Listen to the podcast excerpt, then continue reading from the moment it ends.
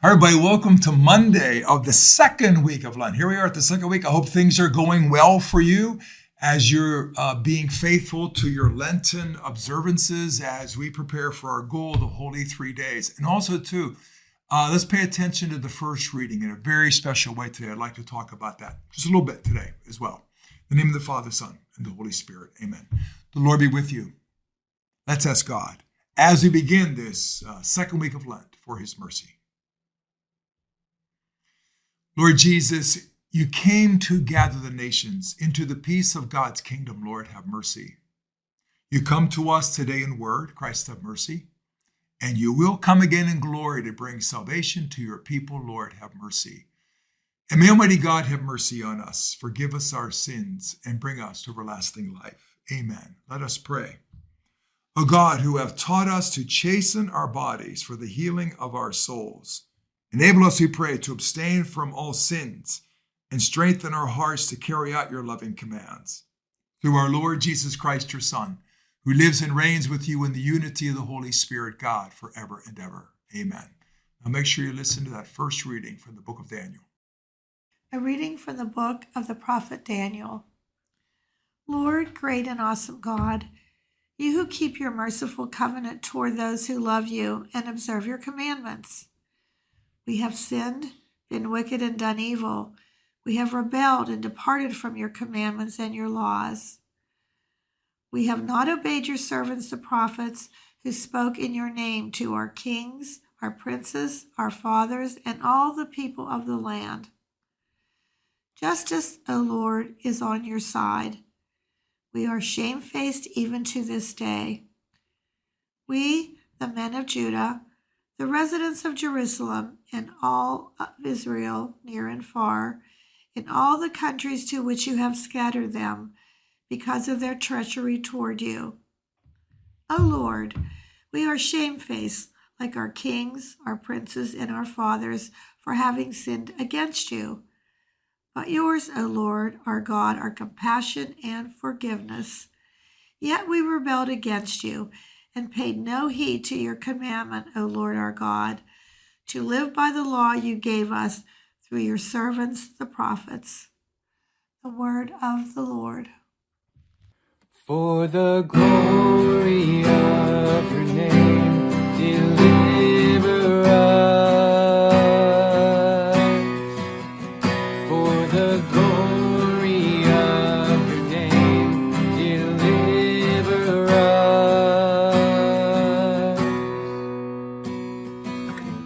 Remember not against us the iniquities of the past. May your compassion quickly come to us, for we are brought very low. For the glory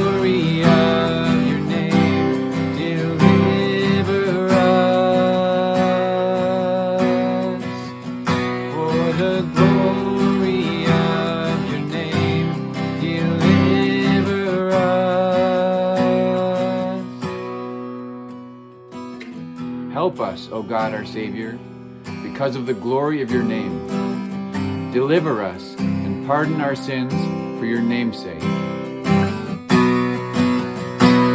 the glory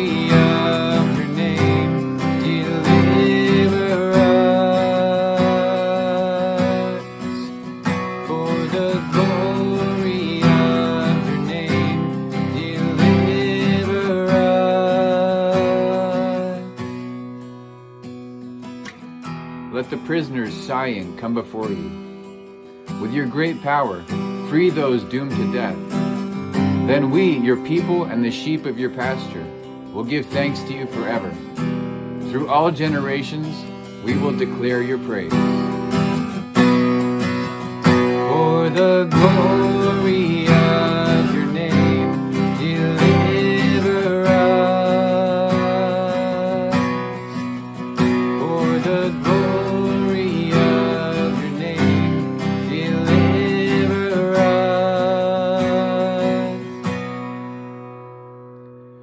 Praise to you, Lord Jesus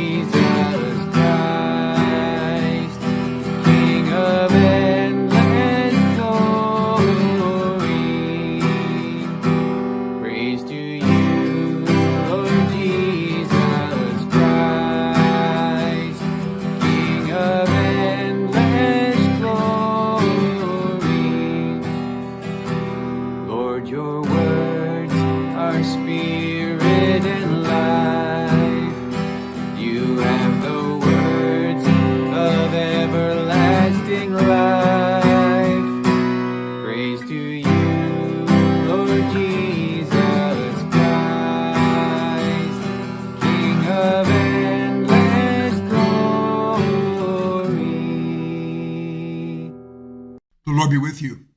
A reading from the Holy Gospel according to Luke.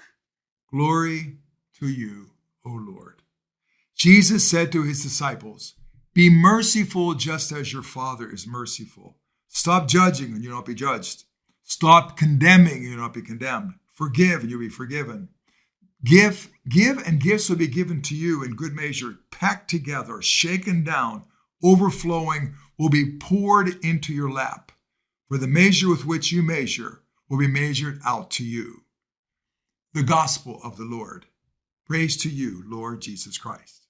Before I begin saying anything today, I want to mention in the gospel here stop judging and you'll not be judged. He's not saying you don't judge things.